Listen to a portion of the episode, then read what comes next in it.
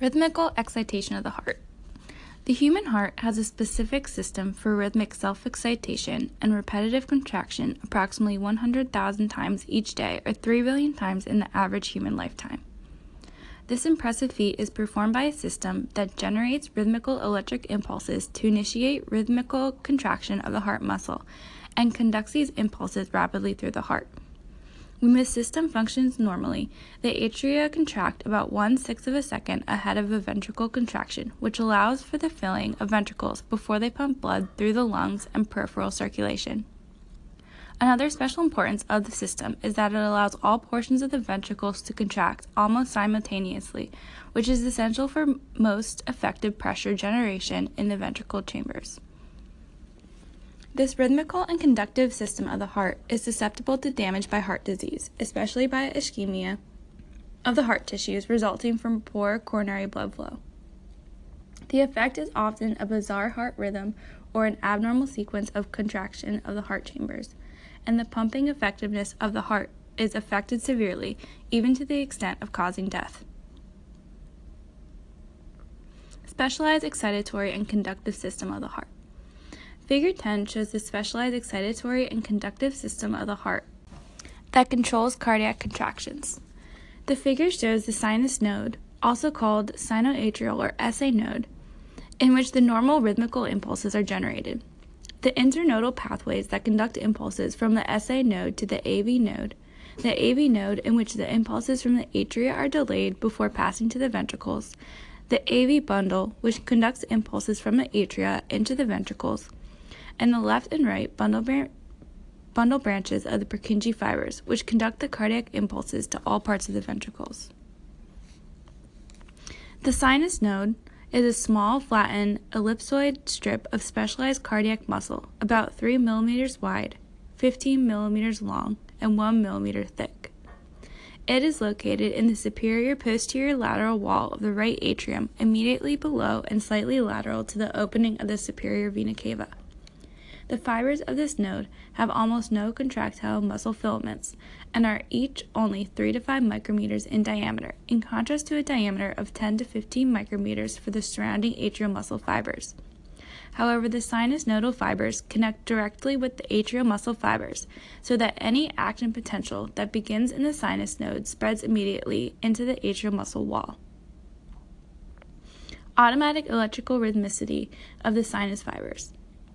Some cardiac fibers have the capability of self excitation, a process that can cause automatic rhythmical discharge and contraction.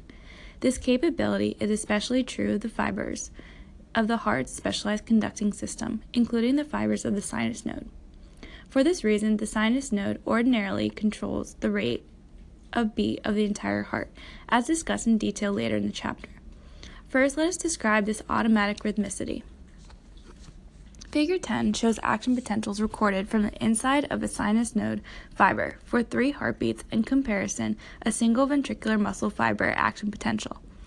Note that the resting membrane potential of the sinus nodal fiber between discharges has a negativity of about negative 55 to negative 60 millivolts in comparison with negative 85 to negative 90 millivolts for ventricular muscle fiber. The cause of this lesser negativity is that the cell membranes of the sinus fibers are naturally leaky to sodium and calcium ions, and positive charges of the entering sodium and calcium ions neutralize some of the intracellular negativity. Before we attempt to explain the rhythmicity of the sinus nodal fibers, first recall from the discussions before that cardiac muscle has three main types of membrane ion channels that play important roles in causing the voltage channels of action voltage changes of action potential. They are the fast sodium channels, the L type calcium channels or slow calcium channels, and potassium channels. Opening of the fast sodium channels for a few ten thousandths of a second is responsible for the rapid upstroke spike of the action potential observed in ventricular muscle because of rapid influx of positive sodium ions to the interior of the fiber. Then the plateau of the ventricular action potential is caused primarily by slower opening of the slow sodium calcium channels, which lasts for about 0.3 seconds. Finally, opening of potassium channels allows diffusion of large amounts of potassium positive ions in the outward direction through the fiber membrane and returns the membrane potential to its resting level. However, there is a difference in the function of these channels in the sinus nodal fiber because of the resting the resting potential is much less negative. Only negative 55 millivolts in the nodal fiber instead of negative 90 millivolts in the ventricular muscle fiber. At this level of negative 55 millivolts, the fast sodium channels mainly have already become inactivated, which means that they have become blocked.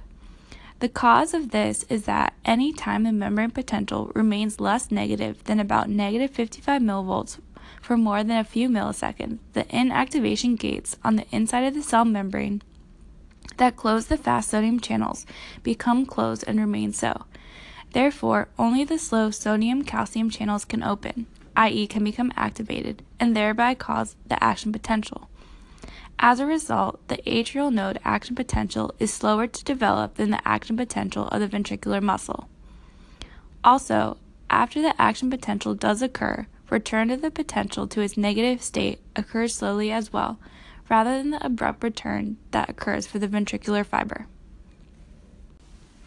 Self excitation of sinus nodal fibers. Because of the high sodium ion concentration in the extracellular fluid outside of the nodal fiber, as well as a moderate number of already open sodium channels, positive sodium ions from outside of the fibers normally tend to leak to the inside. Therefore, between heartbeats, influx of positively charged sodium ions causes a slow rise in the resting membrane potential in the positive direction. Thus, the resting potential gradually rises and becomes less negative between each two heartbeats. When the potential reaches a threshold voltage of about negative 40 millivolts, the L type calcium channels become activated, thus causing the action potential. Therefore, the inherent leakiness of the sinus nodal fibers to sodium and calcium ion causes their self excitation.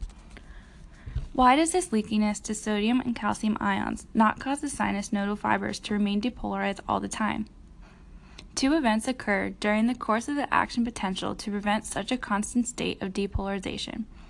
First, the L-type calcium channels become inactivated, i.e., they close within about 100 to 150 milliseconds after opening, and second, at about the same time, greatly increased numbers of potassium channels open. Therefore, influx of positive calcium and sodium ions through the L-type calcium channel ceases, while at the same time large quantities of positive potassium ions diffuse out of the fiber. Both of these effects reduce the intracellular potential back to its negative resting level and therefore terminate the action potential.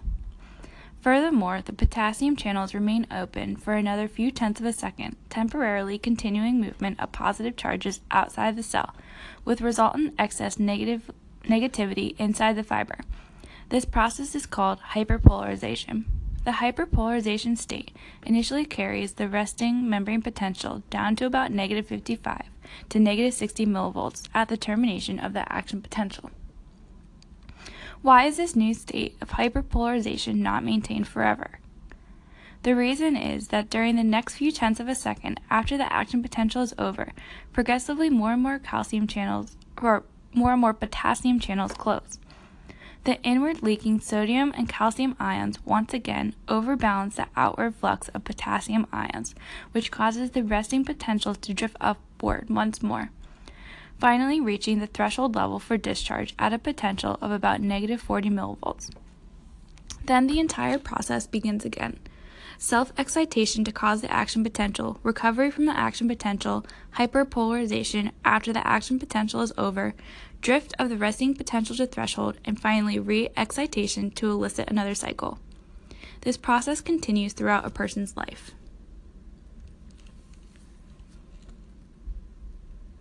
Internodal and interatrial pathways transmit cardiac impulses through the atria. The ends of the sinus nodal fibers connect directly with surrounding atrial muscle fibers. Therefore, action potentials originating in the sinus node travel outward into these atrial muscle fibers. In this way, the action potential spreads through the entire atrial muscle mass and eventually to the AV node. The velocity of conduction is most atrial mu- in most atrial muscle is about 0.3 meters per second, but conduction is more rapid, about 1 meter per second in several small bands of atrial fibers. One of these bands, called the anterior inter- interatrial band passes through the anterior walls of the atria to the left atrium. In addition, three other small bands curve through the anterior lateral and posterior atrial walls and terminate in the AV node. These are called respectively the anterior middle and posterior internodal pathways. The cause of more rapid velocity of conduction in these bands is the presence of specialized conduction fibers. These fibers are similar to even more rapidly conducting Purkinje fibers of the ventricles, which are discussed as follows. The atrioventricular node delays impulse conduction from the atria to the ventricles. The atrial conductive system is organized so that the cardiac impulse does not travel from atria into the ventricles too rapidly. This delay allows for time for the atria to empty their blood into the ventricles before ventricular contraction begins. It's primarily the AV node and its adjacent conductive fibers that delay this transmission into the ventricles. The AV node is located in the posterior wall of the right atria, immediately behind the tricuspid valve. Figure 10 shows diagrammatically the different parts of the node plus its connections with the entering atrial internodal pathway fibers and the exiting AV bundle. This figure also shows the approximate intervals of time and fractions of a second between the initial onset of the cardiac impulse in the sinus node and its subsequent appearance in the AV nodal system. Note that the impulse, after traveling through the internodal pathways, reaches the AV node about 0.03 second after its origin, origin in the sinus node. Then, there is a delay of another 0.09 seconds in the AV node itself before the impulse enters the penetrating portion of the AV bundle, where it passes into the ventricles. A final delay of another 0.04 seconds occurs mainly in this penetrating AV bundle, which is composed of multiple small fascicles passing through the fibrous tissue separating the atria from the ventricles. Thus, the total delay in the AV node and AV bundle system is about 0.13 seconds. This delay, in addition to the initial conduction delay of 0.03 seconds from the sinus node to the AV bundle, makes a total delay of 0.16 seconds before the excitatory signal finally reaches the contracting muscle of the ventricles. Cause of the slow conduction. The slow conduction in the transitional nodal and penetrating AV bundle fibers is caused mainly by diminished numbers of gap junctions between successive cells in the conducting pathways, so there is great resistance to the conduction of excitatory ions from one conducting fiber to the next. Therefore, it's easy to see why each succeeding cell is slow to be excited. Rapid transmission in the ventricular Purkinje system. Special, special Purkinje fibers lead from the AV node through the AV bundle into the ventricles. Except for the initial portion of these fibers, where they penetrate the AV fibrous barrier, they have functional characteristics that are quite the opposite of those of the AV nodal fibers. They are very large fibers, even larger than the normal ventricular muscle fibers and they transmit action potentials at a velocity of 1.5 to 4.0 meters per second, a velocity about six times that in the usual ventricular muscle and 150 times that in some of the AV node fibers. This velocity allows almost instantaneous transmission of the cardiac impulse through the entire remainder of the ventricular muscle. The rapid transmission of action potentials by Purkinje fibers is believed to be caused by a very high level of permeability of the gap junctions at the intercalated discs between the successive cells that make up the Purkinje fibers. Therefore, ions are transmitted easily from one cell to the next, thus enhancing the velocity of transmission. The Purkinje fibers also have very few myofibrils, which means that they contract little or not at all during the course of impulse transmission. One way conduction through the AV bundle. A special characteristic of the AV bundle is the inability, except in abnormal states, of action potentials to travel backward from the ventricles to the atria. This characteristic prevents re entry of cardiac impulses by the route from the ventricles to the atria, allowing only forward conduction from the atria to the ventricles. Furthermore, it should be recalled that everywhere, except the AV bundle, the atrial muscle is separated from the ventricular muscle by a continuous fibrous barrier, a portion which is so- shown in Figure 10. This barrier normally acts as an insulator to prevent passage of cardiac impulse between atrial and ventricular muscle through any other route besides forward conduction through the AV bundle. In rare instances, an abnormal muscle bridge does penetrate the fibrous barrier elsewhere besides at the AV bundle. Under such conditions, the cardiac impulses can re enter the atria from the ventricles and cause serious cardiac arrhythmias. Distribution of the Purkinje fibers in the ventricles, the left and right bundle branches. After penetrating the fibrous tissue between the atria and ventricular muscle, muscle the distal portion of the AV bundle passes down in, vent- in the ventricle septum for about 5 to 15 millimeters towards the apex of the heart. Then the bundle divides into the left and right bundle branches that lie beneath the endocardium on the two respective sides of the ventricular septum.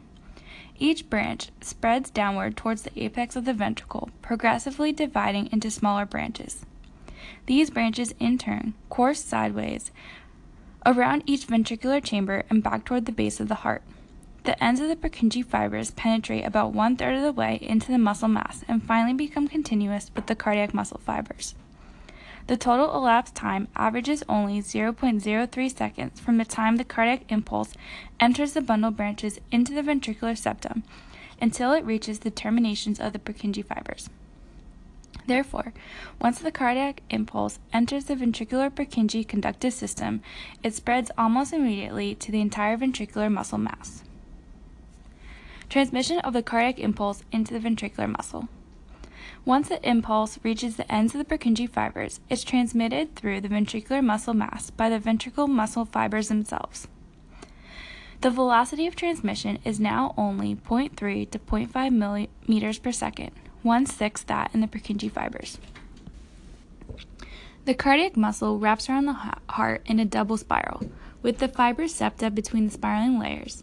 Therefore, the cardiac impulse does not necessarily travel directly outward toward the surface of the heart, but instead angulates towards the surface along the directions of the spirals. Because of this angulation, transmission from the endocardial surface to the epicardial surface of the ventricle requires as much as another 0.03 seconds, approximately equal to the time required for transmission through the entire ventricular portion of the Purkinje system. Thus, the total time for transmission of the cardiac impulse from the initial bundle branches to the last of the ventricular muscle fibers in the normal heart is about 0.06 seconds. Summary of the spread of the cardiac impulse through the heart.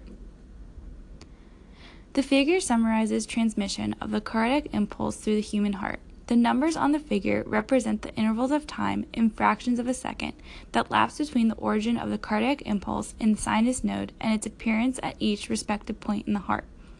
Note that the impulse spreads at moderate velocity through the atria, but is delayed more than 0.1 second in the AV nodal region before appearing in the ventricular septal AV bundle. Once it has entered this bundle, it spreads very rapidly through the Purkinje fibers to the entire endocardial surfaces of the ventricles. Then the impulse once again spreads slightly less rapidly through the ventricular muscle to the epicardial surfaces. It is important that you learn in detail the course of the cardiac impulse through the heart and precise times of its appearance in each of the separate parts of the heart. A thorough quantitative knowledge of this process is essential to understanding the EKG, which is discussed later. Control of excitation and conduction in the heart. The sinus node is a normal pacemaker of the heart. In the discussion thus far of the genesis and transmission of the cardiac impulse through the heart, we've noted that the impulse normally arises in the SA node. In some abnormal conditions, this is not the case. Other parts of the heart can exhibit intrinsic rhythmical excitation in the same way that the sinus nodal fibers do. This capability is particularly true of the AV nodal and Purkinje fibers. The AV nodal fibers, when not stimulated from some outside source, discharge at an intrinsic rhythmical rate of 40 to 60 times per minute, and the Purkinje fibers discharge at a rate somewhere between 15 and 40 times per minute. These rates are in contrast to the normal rate of the sinus node of 70 to 80 times per minute. Why then does the sinus node, rather than the AV node or Purkinje fibers, control the heart rate's rhythmicity? The answer derives from the fact that the discharge rate of the sinus node is considerably faster than the natural self excitatory discharge rate of either the AV node or the Purkinje fibers. Each time the sinus node discharges, its impulse is conducted to both the AV node and the Purkinje fibers. also discharging their excitable membranes. However, the sinus node discharges again before either the AV node or Purkinje fibers can reach their own thresholds for self excitation. Therefore, the new impulse from the sinus node discharges both the AV node and the Purkinje fibers before self excitation can occur in either of these sites. Thus, the sinus node controls the beat of the heart because its rate of rhythmical discharge is faster than any other part of the heart. Therefore, sinus node is almost always the pacemaker of the normal heart. Occasionally, some other part of the heart develops a rhythmical discharge rate that is more rapid than that of the sinus node. For instance, this development sometimes occurs in the AV node or the Purkinje fibers when one of these becomes abnormal. In either case, the pacemaker of the heart shifts from the sinus node to the AV node or to the excited Purkinje fibers. Under rare conditions, a place in the atrial or ventricular muscle develops excessive excitability and becomes a pacemaker. A pacemaker elsewhere than the sinus node is called an ectopic pacemaker. An ectopic pacemaker causes an abnormal sequence of contraction of the different parts of the heart and ca- cause significant debility of the heart pumping. Another cause of shift of the pacemaker is the blockage of transmission of the cardiac impulse from the sinus node to the other parts of the heart. The new pacemaker then occurs more frequently at the AV node or in the penetrating portion of the AV bundle on the way to the ventricles. When the AV block occurs, that is, when the cardiac impulse fails to pass from atria into the ventricles through the AV nodal and bundle system, the atria continue to beat at a normal rate of rhythm of the sinus node, while a new pacemaker usually develops in the Purkinje system of the ventricles and drives the ventricular muscle at a new rate somewhere between 15 and 40 beats per minute. After a sudden AV bundle block, the Purkinje system does not begin to emit its intrinsic rhythmical impulses until 5 to 20 seconds later, because before the blockage, the Purkinje fibers have been overdriven by the rapid sinus impulses and consequently are in a suppressed state. During these 5 to 20 seconds, the ventricles fail to pump blood and the person faints after the first 4 to 5 seconds because of lack of blood flow to the brain. This delayed pickup of heartbeat is called Stokes Adams syndrome if the delay period is too long, it can lead to death. The rapid conduction of the Purkinje system normally permits the cardiac impulse to arrive at almost all portions of the ventricles within a narrow span of time, exciting the first ventricular muscle fiber only 0.03 to 0.06 seconds ahead of excitation of the last ventricular muscle fiber. This timing causes all portions of the ventricular muscle in both ventricles be, to begin contracting at almost the same time and then continue contracting for about another 0.3 seconds. Effective pumping by the two ventricular chambers requires the synchronous type of contraction. If the cardiac impulse should travel through the ventricle slowly, much of the ventricular mass would contract before contraction of the remainder, in which the case the overall pumping effect would be greatly depressed. Indeed, some types of cardiac debilities, several which are discussed later, slow transmission does occur, and the pumping effectiveness of the ventricles is decreased to as much as 20 to 30 percent. Sympathetic and parasympathetic nerves control heart rhythmicity and impulse conduction by the cardiac nerves. The heart is supplied with both sympathetic and parasympathetic nerves. The parasympathetic nerves are distrib- distributed mainly to the SA and AV nodes, to a lesser extent the muscle of the two atria, and very little directly to the ventricular muscle. The sympathetic nerves, conversely, are distributed to all parts of the heart, with strong representation to the ventricular muscle as well to all other areas. Parasympathetic or vagal stimulation slows the cardiac rhythm and conduction. Stimulation of the parasympathetic nerves to the heart causes the hormone acetylcholine to be released at the vagal endings. This hormone has two major effects of the heart. First, it decreases the rate of rhythm of the sinus node, and second, it decreases the excitability of the AV junctional fibers between the atrial musculature and the AV node, thereby slowing transmission of the cardiac impulse into the ventricles. Weak to moderate vagal stimulation slows the heart rate slows the rate of pumping, often to as little as one half normal. Furthermore, strong stimulation of the vagi can stop completely the rhythmical excitation by the sinus node or block completely transmission of the cardiac impulse from the atria to the ventricles through the AV node. In either case, rhythmical excitatory signals are no longer transmitted into the ventricles. The ventricles may stop beating for 5 to 20 seconds, but then small, some small area in the Purkinje fibers, usually in the ventricular septal portion of the AV bundle, develops a rhythm of its own and causes ventricular contraction at a rate of 15 to 40 beats per minute. This phenomenon is called ventricular escape. The acetylcholine released at the vagal nerve endings greatly increases the permeability of the fiber membrane to potassium ions, which allows a rapid leakage of potassium out of the conductive fibers. This process causes increased negativity inside the fibers, an effect called hyperpolarization, which makes this excitable tissue much less excitable. In the sinus node, the state of hyperpolarization makes the resting membrane potential of the sinus nodal fibers considerably more negative than its usual, negative 65 to 75 millivolts, rather than the normal level of negative 55 to negative 60. Therefore, the initial rise of the sinus node membrane potential caused by inward sodium and calcium leakage requires much longer to reach the threshold potential for excitation. This requirement greatly slows the rate of rhythmicity of these nodal fibers.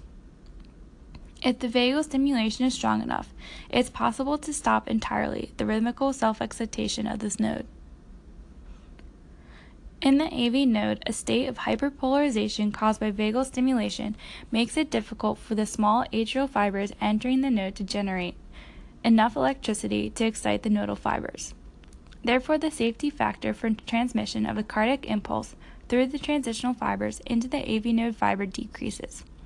A moderate decrease simply delays conduction of the impulse, but a large decrease blocks conduction entirely. Sympathetic stimulation causes essentially the opposite effects of the heart to those caused by vagal stimulation as follows. First, it increases the rate of sinus node discharge. Second, it increases the rate of conduction as well as the level of excitability in all portions of the heart. Third, it increases greatly the force of contraction of all cardiac musculature, both atrial and ventricular. In short, sympathetic stimulation increases the overall activity of the heart. Maximal stimulation can also triple the heart heartbeat frequency and increase the strength of heart contraction as much as twofold. Stimulation of the sympathetic nerves release the hormone norepinephrine at the sympathetic nerve endings. Norepinephrine, in turn, stimulates beta 1 adrenergic receptors, which mediate the effects of the heart rate.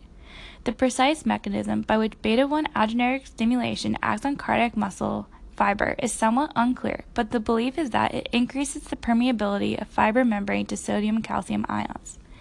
In the sinus node, an increase of sodium calcium permeability causes a more positive resting membrane potential and also causes an increased rate of upward drift of the diastolic membrane potential toward threshold level for self excitation, thus accelerating self excitation and therefore increasing heart rate.